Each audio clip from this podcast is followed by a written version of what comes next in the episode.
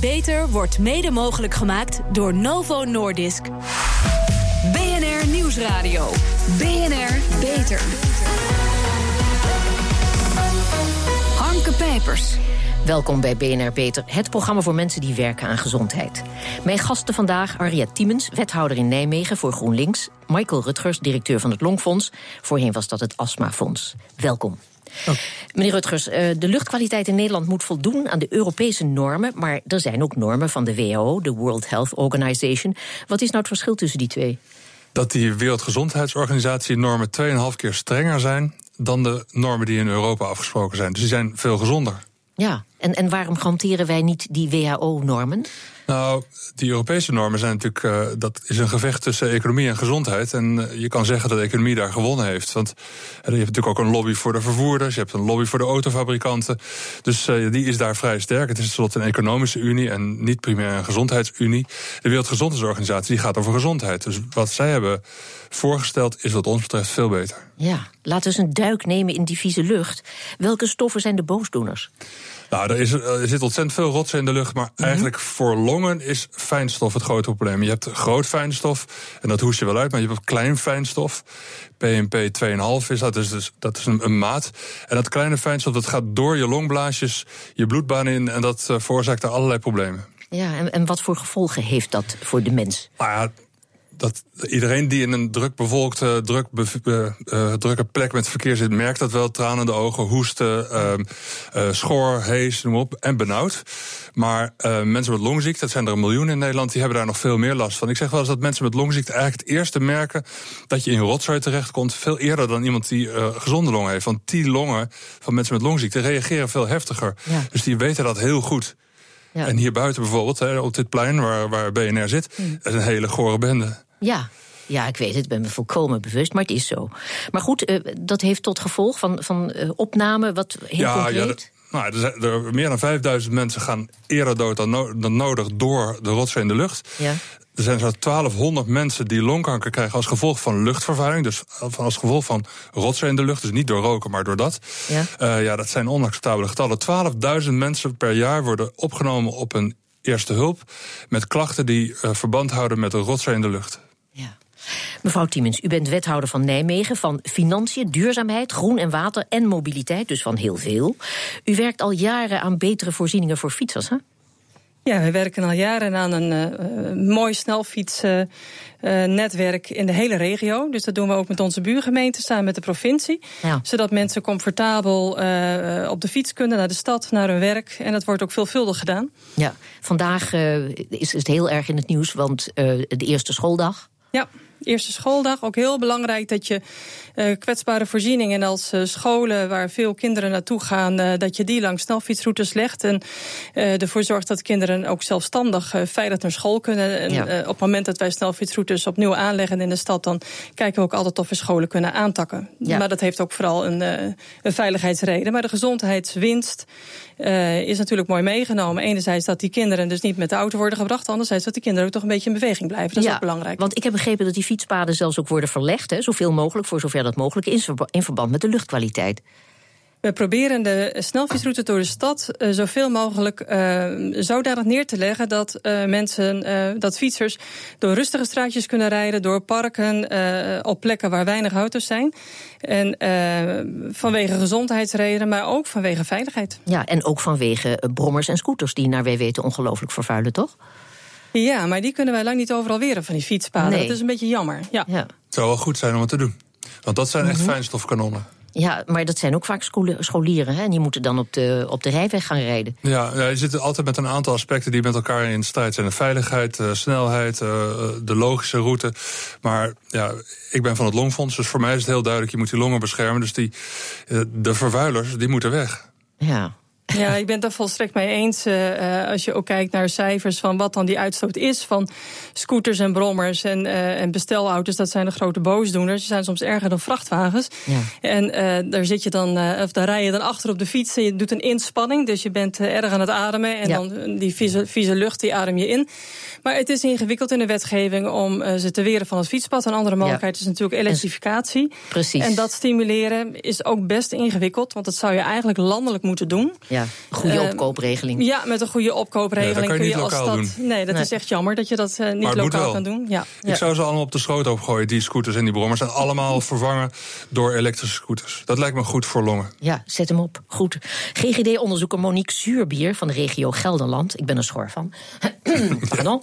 Gelderland Midden onderzocht de gezondheidseffecten van de brommer en scooters op het fietspad. En volgens haar heeft de luchtkwaliteit de laatste jaren veel te weinig aandacht gekregen. En dat moet veranderen. Juist dat uurtje in het verkeer zit je zo dicht bij de bronnen van het verkeer... dat je dan eh, een heel groot deel van je dagelijkse blootstelling aan luchtvervuiling eh, oploopt.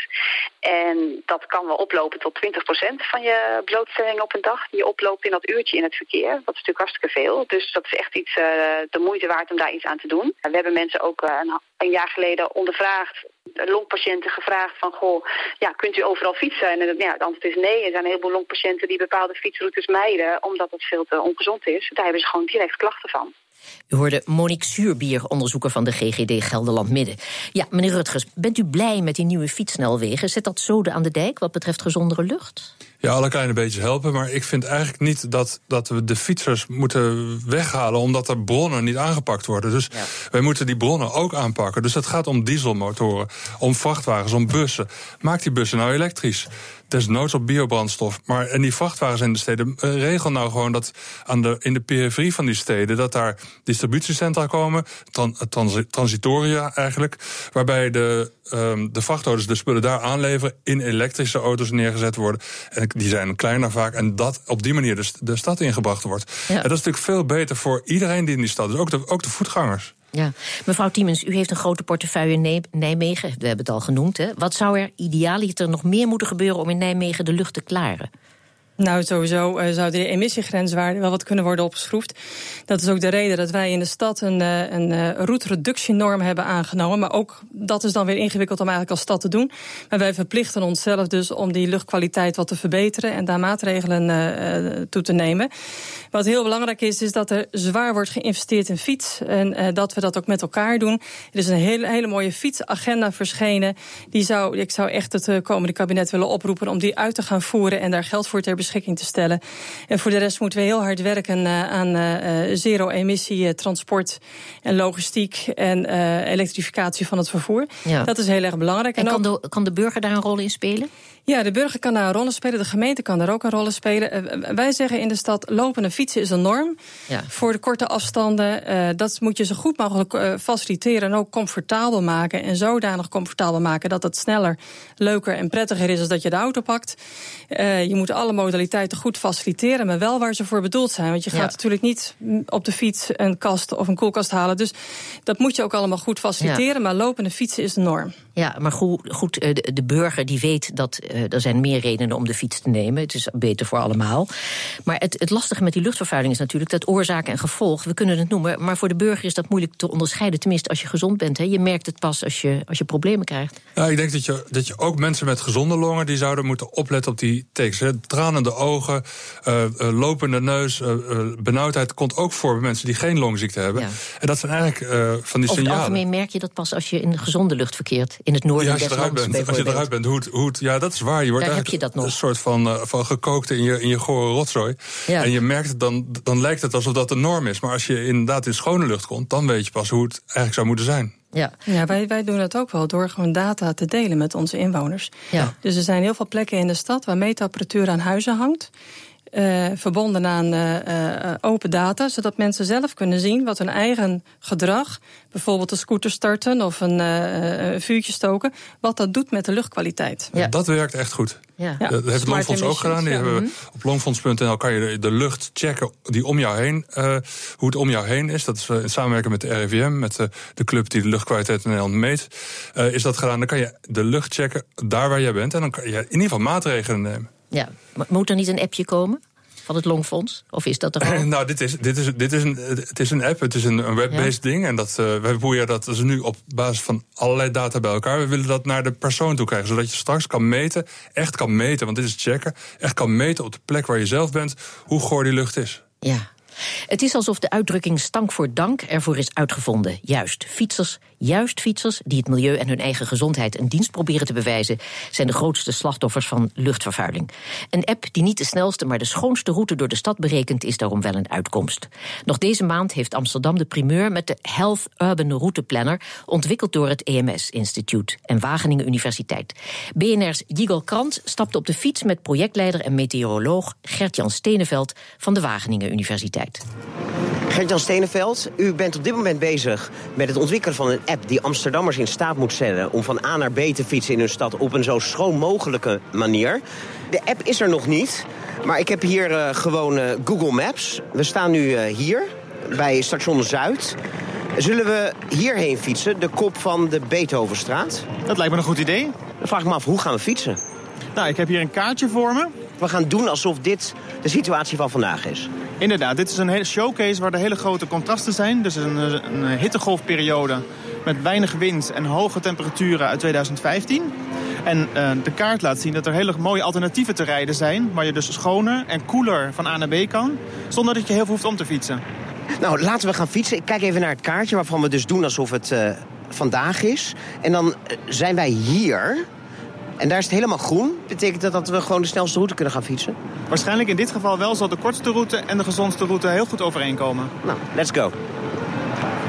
Dit is een vrij drukke route die ik goed ken, want ik breng mijn kinderen over deze weg elke dag naar school. Ruik je die snorfiets? Ja, vies hè? Ja, ik vind het ontzettend goor. Meestal ga ik dan uh, even op de parallelbaan fietsen daar. Hier een uh, tractor uh, bezig. Ook een dieselmotor waarschijnlijk. Geeft ook heel veel fijnstof. Ik had verwacht dat de route ons door zijstraatjes zou uh, sturen. Of wat ik zelf soms doe. Hiernaast ligt het Beatrixpark. Dat is wel even omfietsen. Maar dan ja, kom je geen scooters en tractoren tegen. De, de ruimtelijke schaal is nu op ongeveer al 100 meter. En we kijken naar uurgemiddelde waardes. Dus je kan niet elke individuele scooter zien. Want de meeste uh, variabiliteit van de luchtkwaliteit komt door het weer. Want de ene dag heb je oostenwind en de andere dag heb je westenwind. En dat maakt dus heel erg uit waar al die vervuiling die, uh, die er toch wel is, waar die terecht komt. U meet de vervuiling op een bepaalde hoogte die zich verzamelt. Maar ik zou zeggen, kijk, zo gaat dat in Amsterdam. Wilt u er langs, meneer? En, en nog één. Kijk, deze twee scooters die nu hun uitlaatgassen in mijn gezicht pompen...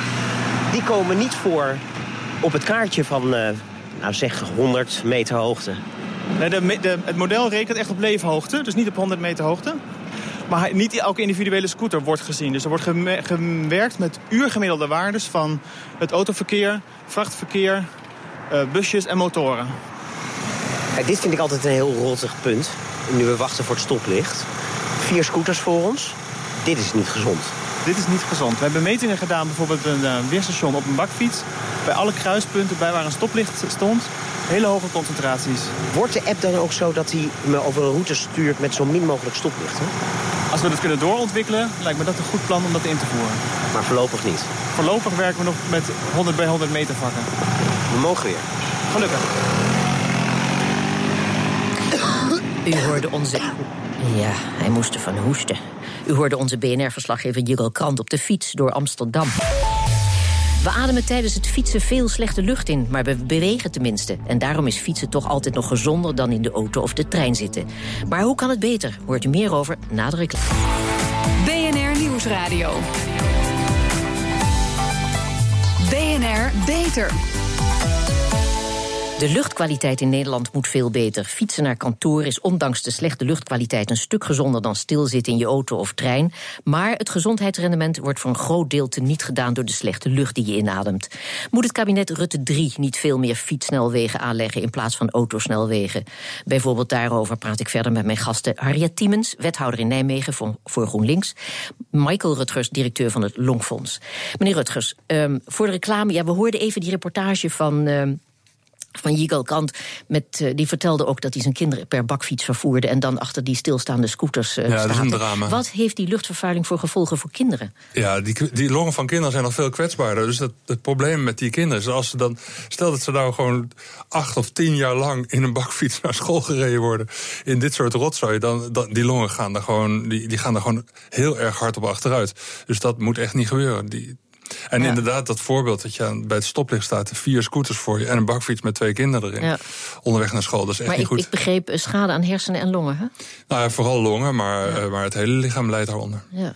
Goed, we hadden het over een gezond navigatiesysteem voor de reclame, voor iedere burger. Ja, wat leveren gezondere werknemers bijvoorbeeld zonder longklachten de maatschappij concreet op? Nou ja, dat gaat om, om tientallen miljoenen euro's aan arbeidsverzuim, aan, uh, aan uh, nou, allerlei aspecten van. Het, is, het vervelende is dat dat geld, dat is, dat is eigenlijk virtueel geld, want dat, dat zie je niet. Um, dat is met alle. Maar het is ook wel waarde. Ja, dat is met alle preventiemaatregelen het probleem. Dat is hè? heel lastig om dat er geld ja. om te zetten. Maar werknemers of werkgevers die zouden dat in kaart. Want ziekteverzuim is natuurlijk eigenlijk een enorme kostenpost. Dus hoe ja. minder ziekteverzuim je hebt, hoe hoger de arbeidsproductiviteit. En dat, dat, zou, dat kan je wel meten. Ja, maar we zouden ervoor moeten zorgen dat die getallen een rol gaan spelen. We ja. hadden het al even over, uh, ik doe mijn best hoor, 12.000 mensen per jaar die op de intensive care terechtkomen. Dat is een simpele rekensom. Want er kost gemiddeld 3000 euro per dag. En dan komen we al op 36 miljoen euro bij één dag. Hè?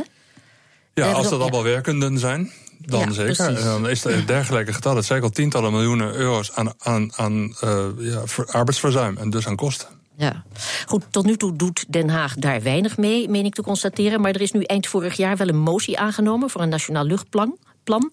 En meneer Rutgers, u heeft dat zelf voorgesteld, heb ik begrepen. Dus u bent daar blij mee?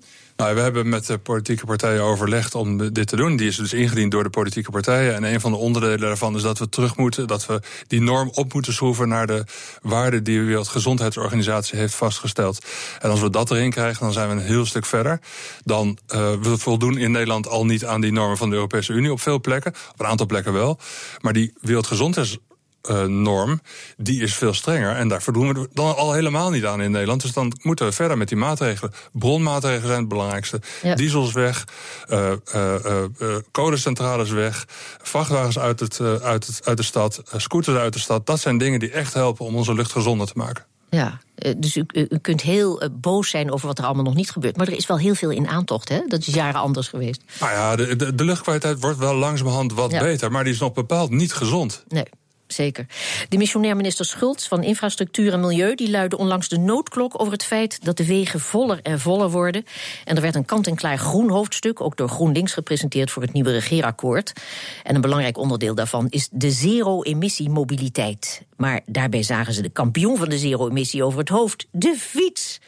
Ja, hoe is dat uh, mogelijk, mevrouw Tiemens? Heeft de GroenLinks-fractie zitten slapen? Bent u ontploft? Vertel. ja, het is inderdaad wel heel erg wonderlijk. Ja. Uh, uh, ja, GroenLinks doet ook altijd heel erg veel aan fiets. In ieder geval doet GroenLinks in onze stad heel erg veel aan fiets.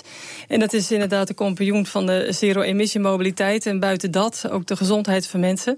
Trouwens, nog even terugkomend op die bedrijven. Hè. Die doen zelf trouwens ook wel heel veel. Hè. Dus mm -hmm. bij ons in de stad zien we dat, dat bedrijven zelf ook plannen maken om hun werknemers op de fiets uh, te ja, krijgen en dat te faciliteren. Ja. En dat heeft meerdere doelen. Uh, vaak ook een ruimtelijk ordeningsdoel. parkeerplaatsen die je dan niet nodig hebt. En gezondere medewerkers. Ja, ja, ik heb me daar ook over verma verbaasd. die Vermaakt, zeer, zei u bijna. Ja, ja, ja dat was, was, een eufemistische verspreking. Het heeft ook wel te maken met beelden die er zijn over die um, zelfsturende auto's. En de toekomst daarvan en wat men daar allemaal van verwacht. Uh, persoonlijk heb ik daar iets minder mee. Omdat ik denk van ja, god, een, een file van um, uh, zelfrijdende auto's of van uh, elektrische auto's is nog steeds een file. Dus dan heb je nog steeds een ruimtelijk ordeningsprobleem. Al heb je dan geen luchtprobleem. Nee, maar ja, hangt er vanaf of het groene stroom is. Maar je hebt nog steeds een ruimtelijke ordeningsprobleem. Ja. Maar het zijn dus wel heel veel zaken die met elkaar samenhangen. Dus je ja. ruimtegebruik in je stad. Uh, al je maatregelen om je lucht schoon te, te maken. Je mobiliteit in de stad. De, de verschillende modaliteiten. Hè, dus wat doe je met auto, fiets en trein en hoe laat je dat goed op elkaar aansluiten. Dus echt een complex aan factoren ja. wat je als stad zelf kan doen. Ja. Maar je hebt het Rijk absoluut ook nodig. Ja, maar er zijn steden zoals Utrecht en Den Haag en Rotterdam... en die gaan met hybride bussen rijden, elektrisch rijden dus. Uh, is dat in Nijmegen ook al binnenkort het geval? de regio Arnhem-Nijmegen heeft de schoonste openbaar vervoerconcessie van Nederland vanaf 2013. Want bij ons rijden alle bussen op groen gas uit ons eigen GFT of op elektriciteit. Ja, Heel goed. Zeg, Nederland. En sindsdien, dat is misschien wel goed om even aan te vullen. Sinds uh, wij die groene OV-concessie hebben, zitten wij dus ruim onder die emissiegrenswaarden van Europa. Mooi. Goed. Al nou zijn die veel te ruim. Nou nog de WHO-norm. Ja. ja. Goed, Nederland was, was altijd fietsland nummer één. Hè, maar ik hoor dat Denemarken, vooral de hoofdstad Kopenhagen... ons als fietsland uh, van de eerste plek uh, heeft gedrukt. Ja, Kopenhagen heeft een geweldige marketing als fietsstad. Is dat het? Nou, ik was er toevallig vorige week nog op een uh, congres over klimaat. Uh, daar hebben zij een traditie in sinds zij uh, dat in 2015 hebben gehost. En heb daar nog een hele stad rondgefietst. Het is geweldig hoor. En het is een fantastische stad. Maar qua infra kunnen zij niet tippen naar Nederland. Oh ja. Dat bleek ook afgelopen zomer toen wij als regio Arnhem-Nijmegen City, het Wereldfietscongres, mochten, mochten hosten.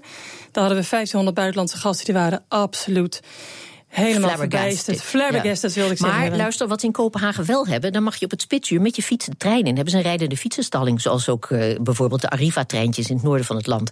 Hoe is dat in uw regio geregeld? Kan je er ook met de fiets naar de stad, uh, naar Nijmegen komen? In het spitsuur? In ja. de trein?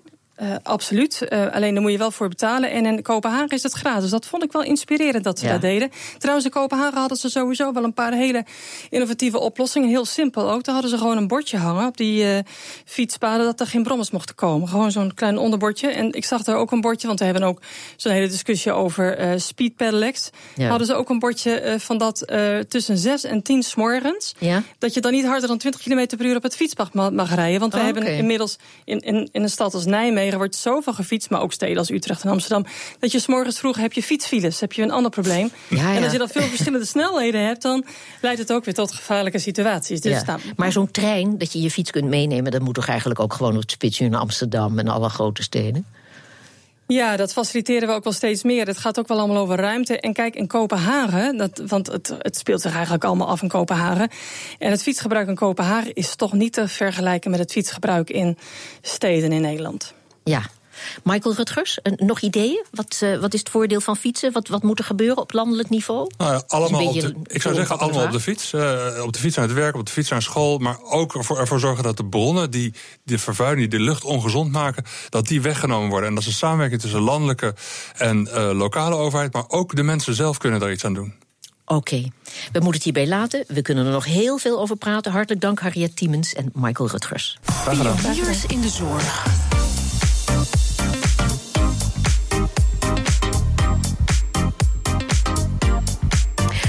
Onze zorgredactie speurt naar interessante medische bedrijven binnen en buiten de muren van de universiteit. Waar werken ze aan en wat moeten wij hierover weten?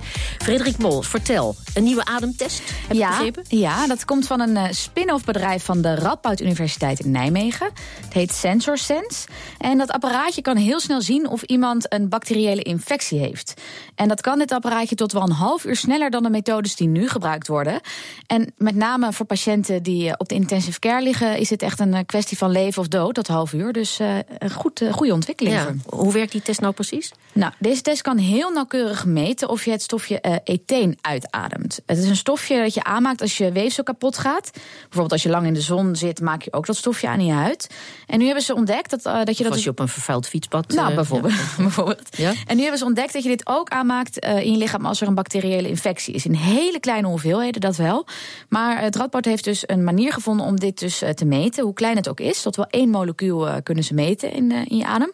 En dus uh, zo een half uur eerder ontdekken dat je die infectie hebt. En ze gaan het nu ook al testen, willen ze dat bij de eerste patiënten... die namelijk al aan de beademing liggen. Want ja, dan heb je toch al zo'n buis in je mond. En dan is er een kleine aanpassing aan die buis nodig om om dat te kunnen meten. Ja, zeg, ik heb begrepen dat ze in het Radboud UMC een bijzondere proefpersoon hadden, hè? Voor ja, één dag, geloof ik. Voor één dag. Niemand minder dan de astronaut André Kuipers. Die was toch in huis voor de opnames van het uh, wetenschapsprogramma De Kennis van Nu. En uh, wilde ook wel even hier aan meewerken. Oh ja, dat is een beroepsproefkonijn, hè? Ja. Goed. Dan een selfie die kanker opspoort. Hoe zit dat? Ja, Amerikaanse onderzoekers claimen dat ze een app hebben ontwikkeld... die je gewoon op je smartphone kan gebruiken... en die alvleesklierkanker kan opsporen. Doet deze app door een uh, foto van je oogwit te analyseren... en kijkt dan hoe geel dit is, nog voordat je dat kan zien met je blote oog. En alvleesklierkanker wordt ook meestal in een laat stadium pas opgemerkt. Dus deze app zou daarbij kunnen helpen. dat klinkt veelbelovend, maar is het dat ook? Nou, het klinkt wel iets veelbelovender dan het is. de app is tot nu toe nog maar op een kleine groep van 70 mensen getest. En de app identificeerde daarmee bijna 90% van de gevallen die bij een gewone bloedtest ook positief bleken. Ik heb de vraag ook nog even neergelegd bij Casper van Eyck. Hij is oncoloog in het Erasmus NC en gespecialiseerd in alvleeskinker. En die had ook nog wel een beetje zijn twijfels bij deze app.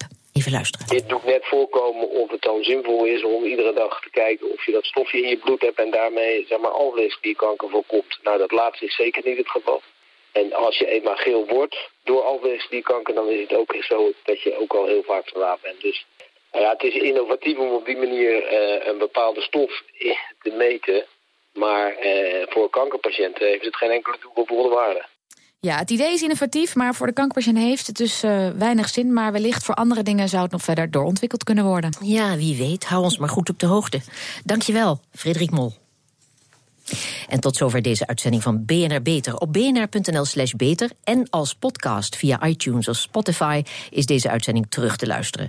En heeft u tips of opmerkingen over de zorg? Wij zitten op Twitter op BNR Lifestyle of mail naar onze redactie via kelly.nijhof.bnr.nl. Heb u dat? kelly.nijhof.bnr.nl. Ik ga het iedere week roepen.